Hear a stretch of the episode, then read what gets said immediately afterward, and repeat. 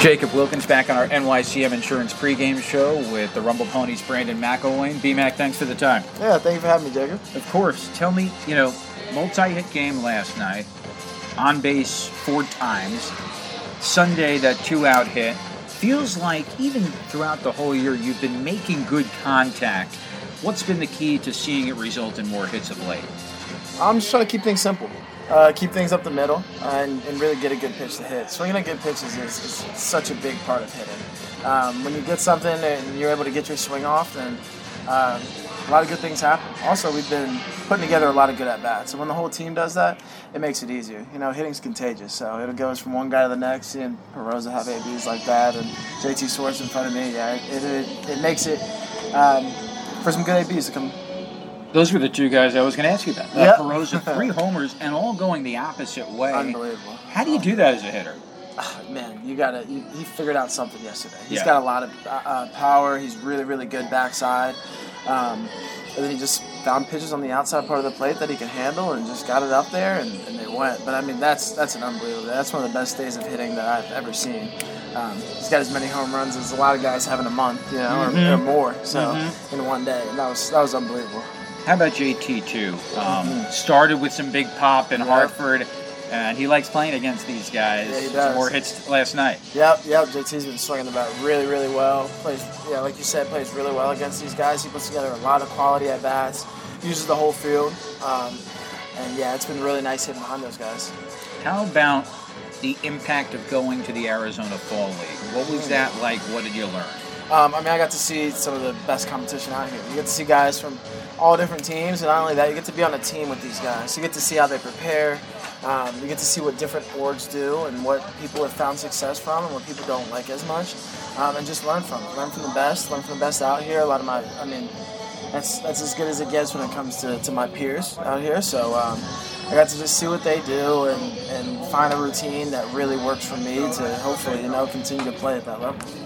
You had the call up here last year around June, mm-hmm. right in Bowie. Yep. And you have a full year, you have the off season, and now you start here. Yeah. What was it like to have the experience last year, and what you do in the off season to be prepared to come back up here this year?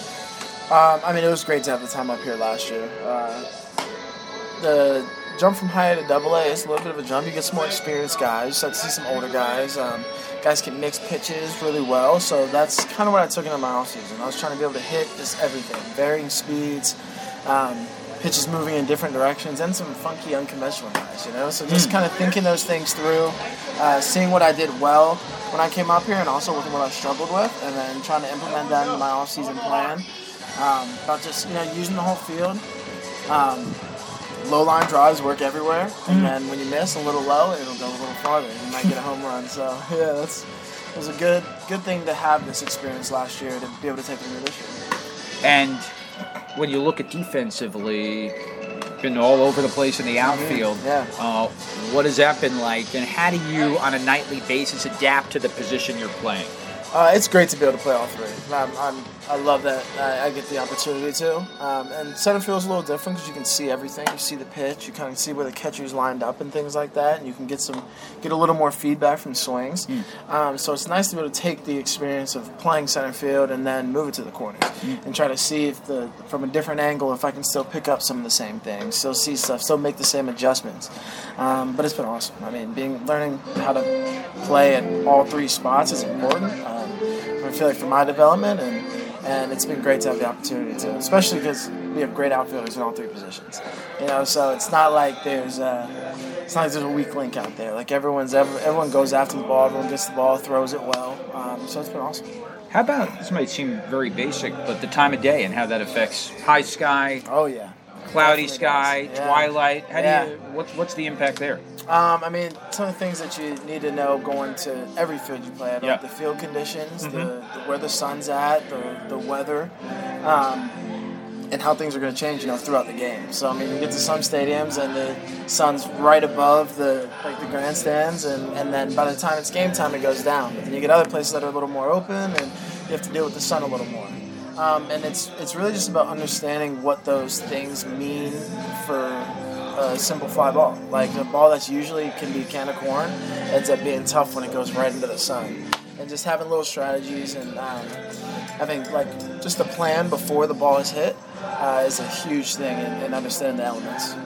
Portland, you'll play like a high wall and left like that. You play a couple balls off the wall before. Yep, yep. And I mean, a hard line drive, ball off the left field wall there. You might have a chance to throw somebody out in Yep. second.